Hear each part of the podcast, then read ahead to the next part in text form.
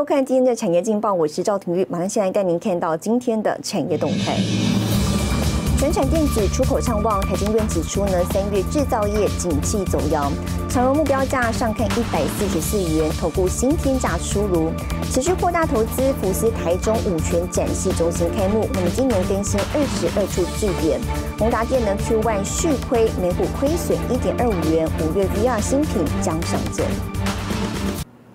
好，就带您关心台股，苹果季报亮丽，台股呢今天早盘指数冲高约一百四十点，高点是一万七千七百零九点二三点，那么再创历史新高。随后呢是维持高档震荡，盘中焦点股联发科今天开盘跳空涨停创天价，钢铁族群转强。不过分析警告了，在指数跟成交量创高、留上影线之际呢，要留意是否有主力获利了结，提供给您参考。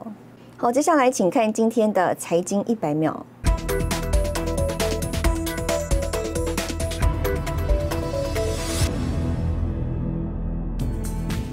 苹果周三盘后公布二零二一年第二季财报，表现优于华尔街预期，营收较去年同期大增百分之五十四，获利也翻倍成长至两百三十六点三亿美元，折合每股获利一点四美元。消息公布后，苹果盘后一度飙涨超过百分之四。苹果执行长库克和财务长梅斯特里在最新法说会中警告指出，供应短缺问题正影响到平板电脑 iPad 和 Mac 电脑销售。库克在法说会上表示，苹果第二季营收之所以能免于晶片缺货冲击，主要靠大幅消耗库存。梅斯特里说，对第三季度来说，相关问题将导致营收短少三十至四十亿美元。华尔街日报报道，美国最大无线通讯服务供应商微讯正在研究出售旗下媒体资产，其中包括搜寻引擎雅虎和线上服务提供商美国线上等。媒体资产价值将介于四十亿到五十亿美元。对此，微讯拒绝置评。中国华为二十八日公布二零二一年首季财务数据，在出售荣耀品牌等影响下，华为期间营收大幅衰退百分之十六点五。新唐人亚太电视整理报道。晶圆代工龙头台积电入选二零二一年最具影响力企业名单。那么今年一月，台积电市值呢已经突破了五千五百零九亿，跻身全球前十大。被誉为台湾护国神山的台积电入选《时代》杂志二零二一年最具影响力企业名单，与脸书、微软、三星同登巨头企业榜，并以全球笔电、智慧型手机等客制化晶片领导供应商介绍台积电。今年一月，台积电市值已经突破五千五百零九亿，跻身全球前十大。他们从来没有想到，foundry 的 business model 啊会变成那么重要。美国川普政府对中国晶片制造商限制封锁，加上全球晶片荒，更让台湾半导体产业重要性与日俱增。有时专栏作家弗里曼二十七号撰写评论。指出，当前美中情势越来越接近退役美军将领史塔夫瑞迪斯笔下的虚构小说《二零三四》情节。中国频频派战机骚扰台湾周边，煽动民族主义转移压力。而此时正值美国民主弱化时刻。弗里曼提到，中国政府执意拿下台湾，除了因为意识形态，更是出于战略目的，要掌控台积电，取得科技优势。而美国战略家则致力于维护台湾民主，努力确保台积电不会落入中国之手。大陆现在还不是对手，还不是对手，尤其在晶圆制造方面。美国拜登政府透过美日印澳四方同盟围堵中共，防止入侵台湾。国际战略走向延续部分川普团队做法。To the Chinese Communist Party, and they're building out their military. They're using information warfare. They're putting political pressure on countries around the world to disconnect from Taiwan. We we can't let that happen. 美国半导体供应链在全球形成特殊西顿地位。美国政府近期制裁中国七家超级电脑公司，防止台湾企业为陆器生产先进晶片，驻台抗共走向更加清晰。新台电视综合报道。好，带您看到今天的国际重要财经报纸讯息。彭博社，Sony 将实施十八亿美元库藏股。金融时报，苹果最新的净营收及获利远超市场预期，宣布买回九百亿美元库藏股。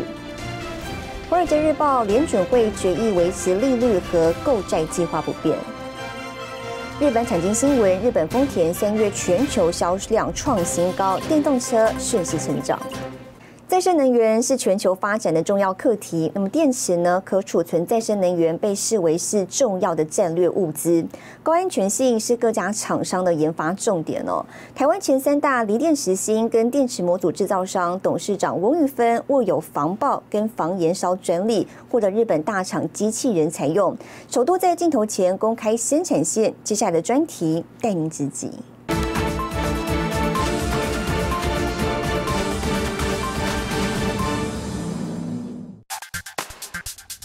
各国陆续对电动车、大型储能设备展开布局，能源需求跟着攀升。研调机构推估，锂电池产业规模，二零二五年总产值达五兆美元，之后每年产值约增一点五兆美元。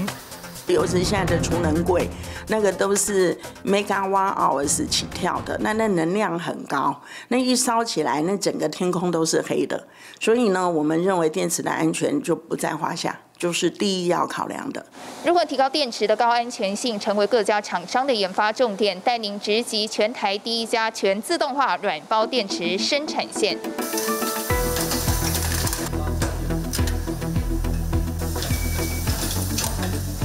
把隔离膜跟极板剪在一起，将大小固定，再经由机械检测进行封装。软包电池不需要金属壳，外观类似铝箔包，规格轻薄短小，是消费电子穿戴装置首选。另一个常见的18650圆柱电池，则用在电动脚踏车、电动摩托车等，因应未来产业需求，业者提升电池性能。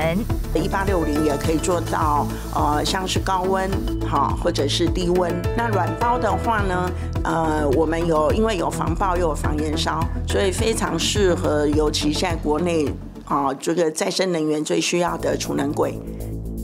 董事长翁玉芬以电池安全为己任，与工研院合作，将防爆高安全性的锂电池专利材料 Stova 结合公司二十多年电池组装经验，成功开发电池模组，或日本大厂导入机器人应用。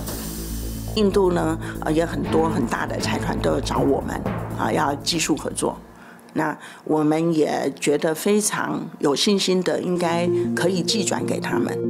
再生能源是全球的重要课题，电池可储存再生能源被视为重要的战略物资。台湾如果要讲下一个护国神山，我想锂电池绝对是排第一。我预估未来三十年，我觉得我们应该是比我们的研发实力。好，跟我们的技术。翁玉芬坚持品质，从电池芯到电池模组，在台湾一条龙生产，目前产能有一点二四 Gigawatt，为全台前三大。可能联想，翁玉芬原本的工作是财会人员，二十年前因缘际会下接触电池产业，为他带来全新的人生体验。最主要是我喜欢这个产业，我喜欢这个工作，因为我觉得对人类社会有贡献。如果你卖。卖给人家电池会把人家的身家性命哦做了一些伤害，那你怎么半夜睡得着？十六年来，我们没有这一颗电池在外面烧起来，那这个就是嘿，我可以睡得很好 的主要原因。在翁玉芬的笑容背后，是坚强的研发团队和家人的支持。翁玉芬也不负众望，已开发超过两百种的锂电池，持续研发创新，将 MIT 电池拓展国际。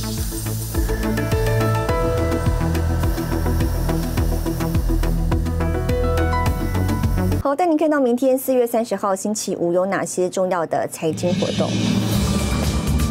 需公布四月 CPI、Q1 GDP，美国公布三月个人所得跟支出。劳动节台北虎会市休市，主机总数呢发布概估今年第一季经济成长。谢谢您收看今天的产业劲报，我是赵廷宇，我们明天再见。